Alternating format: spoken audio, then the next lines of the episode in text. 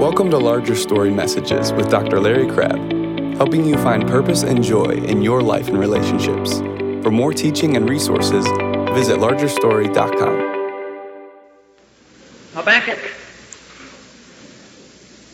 Now, some of you are embarrassed because you have no idea where it is. Let me tell you a little trick to save you from embarrassment. If you will simply thumb a few pages and then stop and look very confidently at wherever you are. Then as I read in Habakkuk, you can follow very closely in Ezekiel or Matthew, wherever you happen to be. The fifth last book of the Old Testament, go to Matthew and back up five books. The book of Habakkuk. Everybody have it? Habakkuk chapter 1 and just the first four verses, the oracle which Habakkuk the prophet saw, How long, O Lord, will I call for help, and thou wilt not hear? I cry out to thee violence, yet thou dost not save. Why dost thou make me see iniquity, and cause me to look on wickedness? Yes, destruction and violence are before me. Strife exists and contention arises. Therefore the law is ignored, and justice is never upheld. For the wicked surround the righteous. Therefore justice comes out perverted. May God add his blessing to the reading of his inspired word. I had a phone call some time ago from a, a man, middle-aged man, and he called and said, you know, I'm sick and tired of being a phony. I'm sick and tired of talking a good game of Christianity. I'd like to know something about what it means to really know God. As has been sharing with us the last few Sundays, knowing God is something of the supreme importance. This particular man knew that for about 20 or so years, he had been a Christian, but he had simply been playing at it, and there was no real sense of reality inside of this individual. And he wondered, how do I get it? I really want to experience God. But sometimes we tend to shy away from talking about experiencing God because we're concerned that there are many who go about this business of experiencing God, of feeling God, of sensing God in a wrong sort of a way. And we're concerned uh, that we do not want to do that. But sometimes we overreact to the wrong ways of going about experiencing God and never really consider what the biblical way is and how God wants us to really experience Him. It seems that there are just two extremes that we go back and forth between. Either we have cold knowledge, where we do understand something about perhaps the attributes of God or certain doctrines about God, but it's cold. There's no living, urgent reality inside of us. Or we go to the other extreme from cold knowledge, and we go to warm lack of knowledge and get all excited and get all up, but not because of content, not because of truth, but just because of some sort of an emotional experience. What God wants us to have is a real experience of Himself that's consistent with truth, that's consistent with knowledge. He wants us to have a warm, vibrant, real knowledge of Him and of who He is. So many people don't experience much of that don't experience much of the reality of God in their lives. My subject this morning, if God really wants us to experience Himself and to understand something about who He is, to come into a vital personal relationship with Him that we do feel, that we do sense, that we do experience deep down inside of us, how do we get there? God wants us there. How do we get there? How do we get away from the spiritual treadmill that so many of us are on?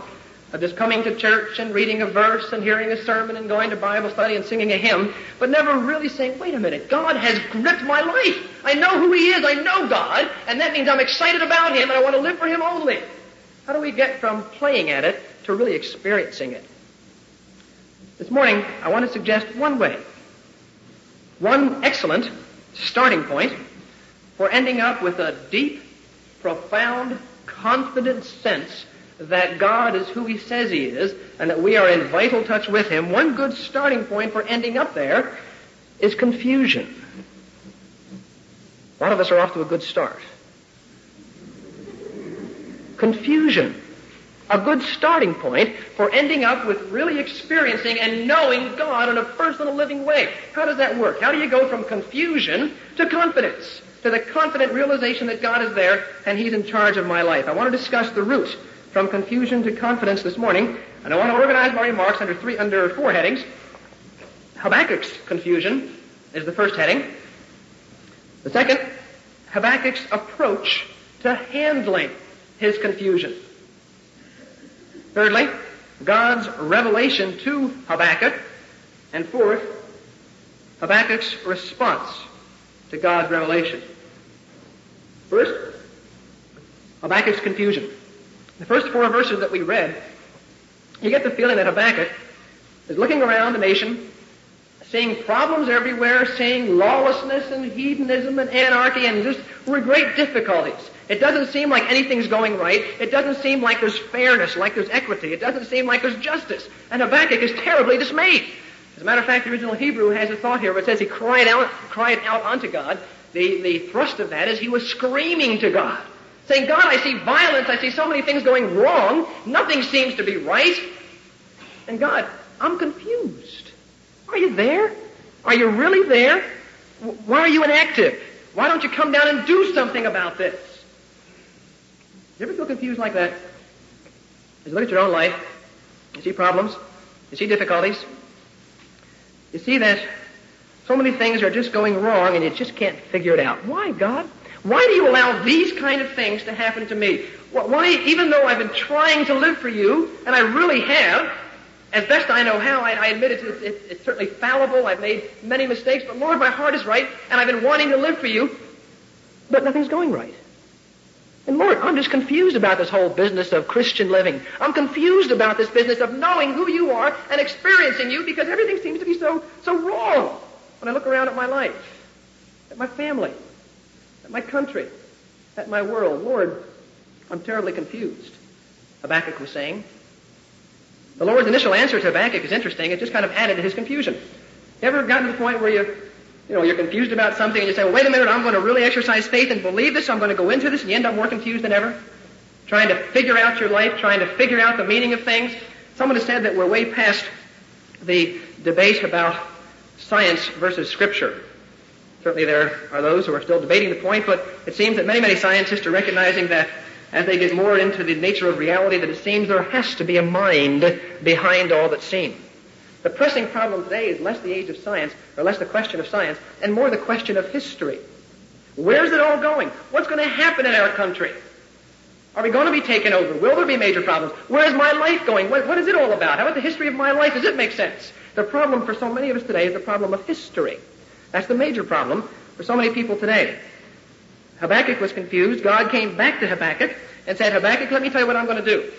You've told me that in the, in the nation of Israel that things are bad. Well, here's what I'm going to do. I'm going to raise up the Chaldeans, who are absolutely godless people. They're not my people. I haven't chosen them. They're simply godless people who are so full of violence. They're known for their cruelty, and I'm going to use them to take care of the problem in Israel. And Habakkuk's response to that was something to the effect of, Lord, that really doesn't help my confusion any. I'm still confused. The problem is still there, and now you're telling me you're going to use a less righteous people to punish a more righteous people. Lord, here we go again. The good, uh, the bad people seem to get all the breaks, and those who are yours don't seem to get any breaks. Lord, I'm just confused about this whole mess. That was Habakkuk's confusion. And I wonder if we share in that sometimes as we look at our lives and try to make sense out of it and try to say, where's it all going? What's it all mean? Why don't the right things happen no matter how much I try and pray and read? I've got these hang-ups, I got these problems, I have these difficulties, and things just aren't turning out right. Lord, I'm confused. That was Habakkuk's confusion. Point two. How did Habakkuk approach his confusion? How did he try to handle this confusion that he was experiencing? In verse 12 of chapter 1, take a look at that. In verse 12, of Habakkuk, after being told the Chaldeans are going to come down and devastate his nation, Habakkuk says, Art thou not from everlasting, O Lord, my God, my Holy One? We will not die. You're a covenant keeper, God. Thou, O Lord, hast appointed them to judge, and thou, O rock, speaking of power of might, has established them to correct. Thine eyes are too pure to approve evil. Thou canst not look on wickedness with favor. And then after talking about who God is, then he gets back to the question of, why dost thou look with favor on those who deal treacherously? Notice what he did? You see what he did? Here Habakkuk is terribly confused about problems. But rather than just continuing to ruminate and think about his, his, his, perplexity and, and the things that are confusing him and saying, but why, why, why, why, why? Rather than doing that, what he did is he established a context for his problem. He established a context for his problem. He wasn't sure of why things were happening as they were. And because he wasn't sure of this, he left it behind and he said, I'm going to think about some things that I'm sure of. I'm going to establish a context for these problems. I'm going to dwell on that which I know to be true. God, I know that you're there. I know you're eternal. I know you're self-existent. I know you're holy. I know you're almighty. I know you're a covenant keeper. I know you're faithful. God, I know all these things. And the answer to all of my questions must somehow be consistent with this framework of who you are. His first step was to get off of the problem and onto God. That was his first step. Let me illustrate that. Several years ago, when we lived in Champaign, my wife and I were at choir practice one night. You didn't know that I was a singer, did you? If I were to sing, you still wouldn't know that I were a singer. And we got a phone call at the church from our babysitter who was home with our children. We have two at this time? Just one. Which one? Kepi was there, our older boy. And we got a phone call from the babysitter telling us to come home because there had been an accident.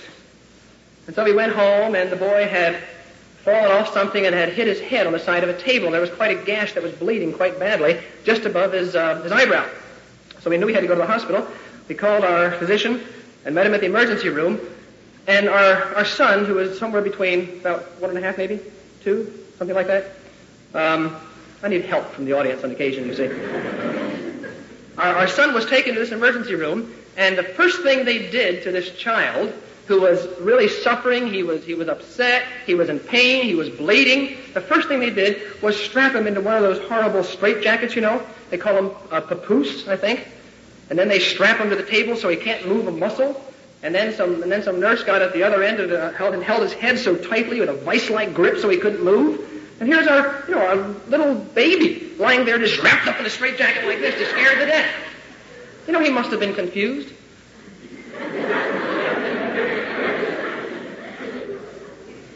Here he hurt himself, and we hurt him more. Does that make sense? One of the three basic fears of all children is immobility. And my child was rendered immobile. How would he handle the confusion of God? Why, why is it, why are these bad things happening to me? Or more at his level, here I'm hurting and you're hurting me more? How can he handle that confusion? Well, I don't know what he did. I don't know what he did inside of his head, but I'll tell you what he could have done, what I hoped he, he, he, he did at that particular point. I hope that he established a context for his problem. His mother and I were both there looking. And as he looked up at us and knew that we were there, I hope he was able to say to himself, I don't understand what's happening. It doesn't seem fair. I don't deserve this. But I know my mother and dad. And they're right there, and they're allowing this, and I know what they're like. I know these people. I've lived with them for a year and a half, and they're kind to me. They don't hurt me. Wasn't meant to get a laugh, folks. Just settle down. I know what they're like. And because I know them, rather than focusing on how bad this hurts and why I'm wrapped up like this and all the rest of it, still I can know who they are. And even though I still don't understand what's happening, I know it's right. Because I know the people that are behind it all. When I was in second grade, I dropped a bench on my toe. That's not an easy thing to do. But I dropped the bench on my toe and it kind of splintered some. And we were, I was taken to the doctor's office. My mother met me there when I was in second grade. And my, my, my toe was bleeding and the nail was uh, crushed and I was very and much in pain, very upset. And the first thing this doctor did was to put two long needles in that toe that hurts. Isn't it amazing how doctors always go to where you hurt and then hurt you more? You know, if he would have touched my elbow, that was in fine shape. But he went right to my toe where it hurt and doubled my pain. And I can recall lying there thinking, you know, this isn't right. I was confused. But you know what? My mother was there. And I established a context for my problem. I looked up at her. And I knew that my mother was the kind of woman who would never hurt me without somehow it being for my good. I knew her character. I had lived with her for about eight years to this point. and I knew something about her. And even though I still didn't understand what was happening, it was beyond my level of maturity to understand why I had to be hurt more in order to be helped. That was still confusing to me. Still, rather than getting, rather than thinking about that, I could look at my mother smiling at me. And I had a context now. And there was a sense of peace that still hurt. Hurt like blazes. But now I knew. I knew the context of my problem. That's precisely what Habakkuk did. That's exactly what Habakkuk did. Lord, I can't understand this, but there's a context. God, you're holy. All this must be right somehow. It must all be working to a purpose. Somehow you're in control of this, God. I don't know how. The more I stay here and spin my wheels and think about why this and why that and try to figure it out, the more confused I get. So I get off of that and I say, God, I know you're there. And I know you. I don't know much about you, maybe, but I know some things. I know a little of you, and that's what I'm going to focus on. His approach to handling his confusion was to get off the problem to get on to God and what he knew about God. And notice that his second step in handling his confusion, in chapter 2 and verse 1, after doing all these things and saying, God, I know who you are, I, I still have problems figuring these things out, but now at least I, have laid hold of certain truths. The answer will come within the framework of what I know to be true, of what I know to be reality, of who I know you to be. And then he said in chapter 2, I will stand on my guard post and station myself in the rampart, and I will keep watch to see what he will speak to me. He went right to the Lord, recited to himself who God is, reaffirmed his knowledge of God, and then expected an answer. I'm going to stand still. I will stand here. I have given this problem to the Lord. I'm not going to spin my wheels and talk about it all the time. I'm simply going to stand here in attitude of prayer and saying, God, reveal yourself to me. But so many times, what we people tend to do, in the midst of our confusion, when a tragedy happens in our families, when something goes wrong in our lives, when there's a personal difficulty, and we say, why, why? Rather than ever getting to God, we stay with the whys, we stay with our immediate concerns, get no answers, become terribly discouraged, and give up reading our Bible much. Prayer life goes to pot. We come to churches once a month maybe. And we lose touch with the only one who can answer our confusion. Habakkuk didn't do that. God, I know you're there. Even though this is a big problem, I can't quite reconcile who you are and what this is. But God, it must be because of my immaturity. It must be because of my lack of knowledge, because I know what you're like, and all this must make sense from your perspective. So rather than looking here, I'm going to look here and say, God, teach me. And I expect you to teach me. I expect a fresh revelation from you. God, help me to understand this. And Habakkuk was rewarded for his faith.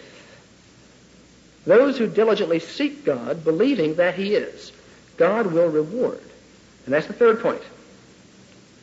God's revelation to Habakkuk. God told Habakkuk two very remarkable things.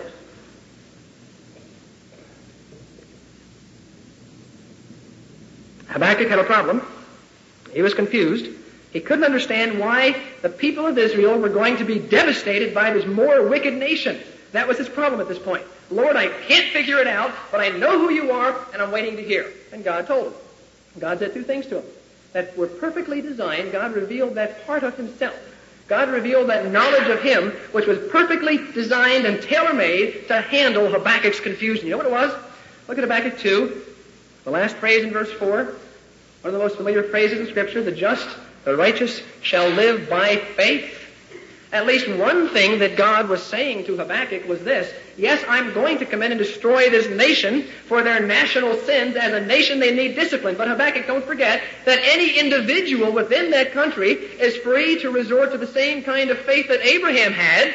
He's free to exercise faith, and he will live no matter what happens, as far as what you see in history, Habakkuk, understand a higher principle. Let me move you to higher ground, Habakkuk. You're just concerned about the nations being going to be destroyed or going to be devastated. Habakkuk, move up a little bit, and inside that nation, any individual who would exercise faith in the living God, as Abraham did, would be justified. Habakkuk, that's something I want you to know because it's a help to your confusion. And then, of course, Paul takes off on the New Testament as the cornerstone of his theology when he states that yes, it is true, the just shall live by faith, not just individual Jews, not just the Jews in the Old Testament, but now the wonderful truth of the New Testament is that anybody, Jew or Gentile, who exercises faith in God is going to live.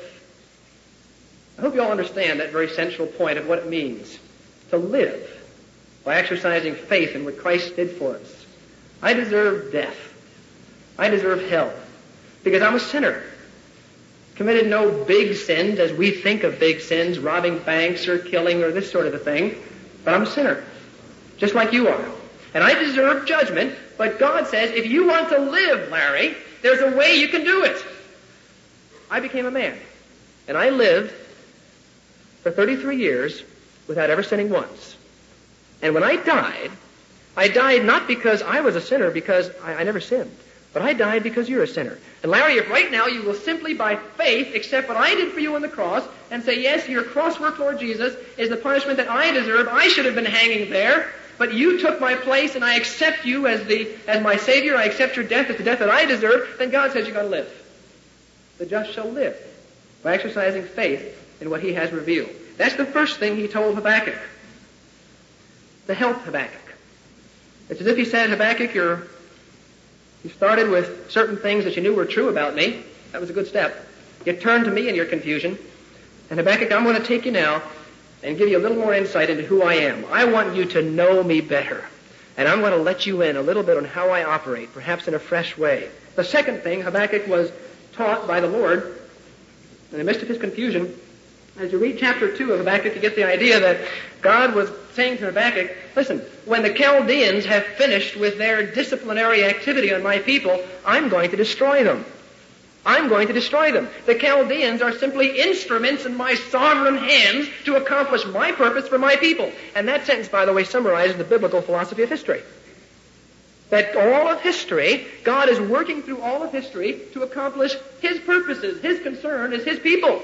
God is primarily concerned with those that are His, and God is making all things work together throughout all of history to accomplish His sovereign purposes in my life and in yours. Here Habakkuk is all concerned about the turn of events. He's saying, I can't figure out history. I can't figure out what's happening. And God says, Habakkuk, listen, if you want to properly understand history, you must understand that I'm behind everything. I'm a sovereign God. Nothing happens outside of my plan, determination. Nothing happens outside of my desires. As far as, as I, as I work through history. And I'm going to work through history to accomplish my purposes with my people. Let me illustrate that for you. Remember in Luke chapter 2? Mary, mother of our Lord, was about to give birth to a child, about to give birth to the Messiah. But she was living in Nazareth at the time, and the prophecy of Micah had it that he was to be born, the, the coming Messiah, was to be born not in Nazareth, but was to be born in Bethlehem. Now God had a problem. If he's going to accomplish his purposes, fulfill his word, then he has the responsibility of getting Mary from one city to another city. How did he do it? How did he get Mary from one city to another city? And when you think about this, you'll understand something about how big God is. You know what happened around that time? It just so happened that Caesar Augustus decided to declare a tax season. It also just so happened that Joseph, the husband of Mary, had to go to tax headquarters in Bethlehem. And he took his wife with him. It also just happened that while he was there paying taxes, it came time for Mary to be delivered in Bethlehem. And the baby was born. You get the picture? Here God wants Mary to go from Nazareth to Bethlehem and to accomplish it. He has the whole world running around paying taxes. Just to get Mary from one city to another. Do you see? God is behind all of history accomplishing His purposes. His purposes will not fail. That was our opening hymn. His purposes are not going to fail. Satan cannot thwart the purposes of God. God is behind it all, operating from the perspective of history, operating throughout all that happens to accomplish His purpose in my life and in your life. He revealed Himself to Habakkuk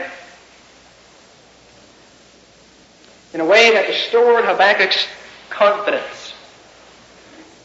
What I've said so far is simply this.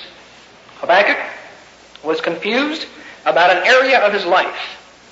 Rather than spinning his wheels and continually asking the question, why, he got off of the problem and he got on to the Lord and said, God, I don't know much. I'm confused about this event, that event, this happening, but I know something about you at least. I may not know much, but I know something. I know who you are. I know you. And I'm asking you now, God, as I in simple faith depend upon you to reveal yourself, and then God did. Now, how he did it, I don't know. how God revealed himself, whether it was vision or whether it was audible words or whatever it might have been or a sense within, I don't know. But God revealed himself to Habakkuk. God's a communicator. And God communicates today primarily through his word. As he communicated to Habakkuk, perhaps through some other means back then.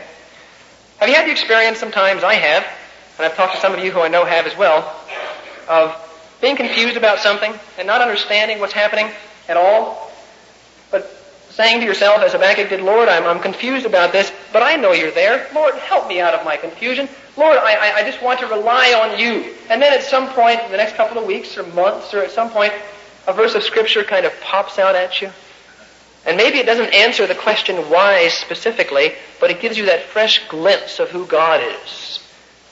You began confused, yet turned to God, and He revealed Himself. Has it happened to you?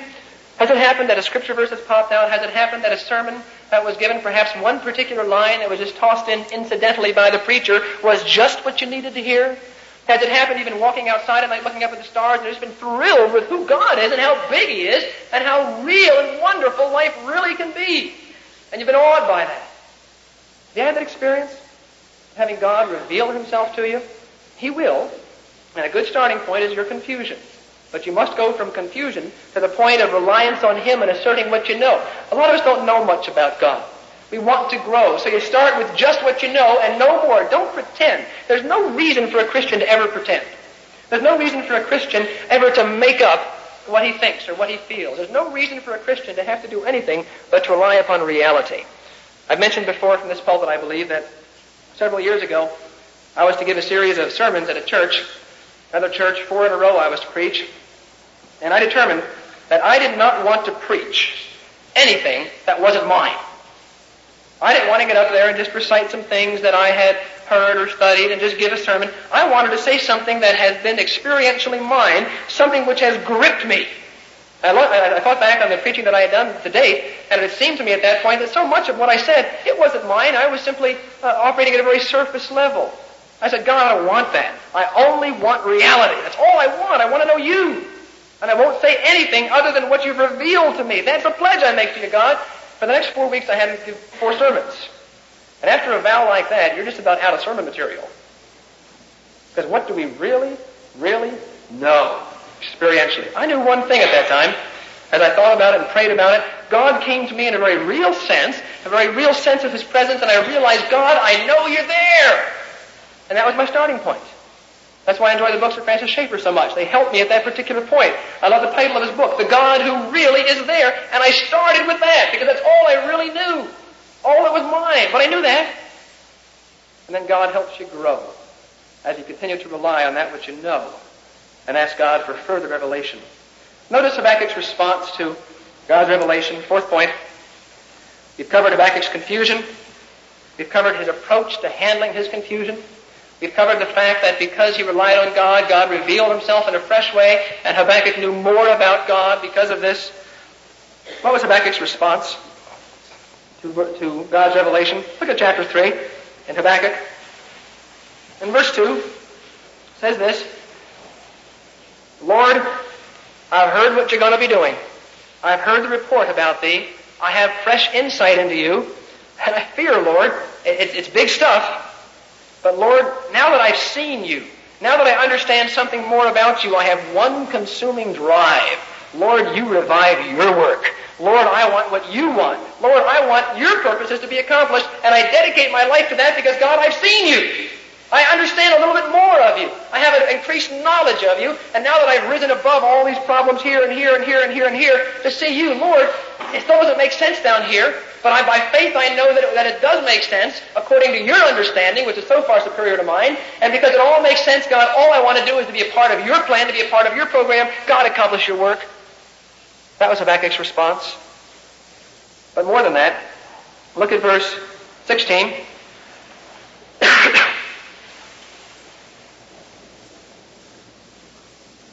Verse 16, Habakkuk, after declaring that he knew who God was and that he wanted God to have his way, still, as he contemplated what was going to happen, he was scared to death. He was upset. He was trembling. Have you ever experienced that? Even though you really feel like there's a sense in which you know who God is, you're filling your mind with Him, you're still scared? As you think about what could happen in your lives, a lot of people live their lives worried about what might happen tomorrow. A lot of us worry saying, I don't know what's going to happen tomorrow. Terrible things could happen tomorrow, and that's true. Bad things could happen tomorrow, bad as we would see bad, in the sense of personal loss or financial difficulties or death or illness, whatever. Certain bad things might happen tomorrow. I have no guarantee that they won't. I only have one guarantee, and that's that my God is behind it all and He's accomplishing His sovereign purposes in my life. And when I understand those purposes, I'm all for it, even though I still may be scared. Even though I still may be scared. Habakkuk went from confusion to confidence by understanding who God is in the middle of all of his confusion. Listen to what he was able to say at the end of his book, verse 17 of chapter 3. Confused about the problems and not knowing what's going to happen, what the Chaldeans are going to do, and, and the, the ravages that they're going to inflict upon the people of Israel, and desperately upset about it, yet knowing who God is. Listen to what he was able to say as he moved all the way from confusion to confidence. In verse 17, though the fig tree should not blossom, and there be no fruit on the vines, though the yield of the olives should fail, and the fields produce no food, though the flock should be cut off from the fold, and there be no cattle in the stalls, in other words, Lord, even if we go through another great economic depression, even if my bank account fails, even if my health fails, no matter what happens, God, no matter what happens, because I know who you are, I'm able to say this. Habakkuk is saying in verse 18, Yet, in spite of all that might happen, I will exult. I will rejoice. I will be glad in the Lord. I will rejoice in the God of my salvation. The Lord God is my strength. Now that line wouldn't mean a thing to somebody who didn't know God. But because Habakkuk was in the process of knowing God better and more, by virtue of how he approached his problem, he was able to say, I will rejoice in the God of my salvation, the Lord God. I know him, and he's my strength. And he has made my feet like hinds' feet, and he makes me walk on high places. Habakkuk, what's your basis for that? What's your basis for the confidence that you have? His answer? I know God. I know God. I'm still because I know that God is over all. Because I know that God is a mighty sovereign God who's revealed himself to me. Before a person can know God, there's one vital step that, of course, must be taken.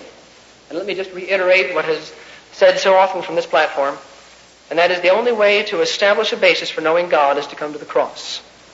And to say, Lord Jesus, you died for me. And I accept that death that you died as the death that I deserved, that I should have died, because I was the sinner. I'm the sinner, not you. And by virtue of saying, Lord, you pay for my sins, I accept the gift of eternal life, at that point, you're beginning the exciting adventure of getting to know God. How can you continue it? When you're confused about your life, when there are things that are happening, you just can't figure them out, you just don't know what's going on, and you feel like God must be far, far away, or interested perhaps in everybody but you. And when you look around and see the injustice in people that are not as sincere in you, at least as far as, as, as sincere as you, at least as far as you can tell, and you see them prospering and having all the things that you want, as you're confused, do what Habakkuk did. Say, wait a minute. I don't understand this. It's beyond me. But there are certain things that I know to be true. I know who God is. I know something about Him. And Lord, I'm going to depend on you to reveal more about yourself. I need more confidence in you. I need a fresh revelation from you, and God will honor that. And He'll reveal Himself in a greater way to you. Your knowledge of God will increase. There's just no need for being spiritual phonies. Just no need at all. So many of us are. And yet, if simply in our confusion we own up to it and admit it, Habakkuk recorded it here, in Holy Scripture for posterity. He wasn't ashamed to admit he was confused and mixed up. He didn't play a false spiritual game of saying, no, everything's fine. It doesn't get to me at all. I have no problems. Praise the Lord. He didn't do that. He said, Lord, I'm in a mess. Lord, I'm so confused. Lord, I can't figure things out. But Lord, I'm turning to you for help. Reveal yourself to me. And Habakkuk learned to know God. And on the basis of that, he had confidence. He moved from confusion to confidence. Thanks for listening to Larger Story Messages with Dr. Larry Crabb. To subscribe, visit largerstory.com.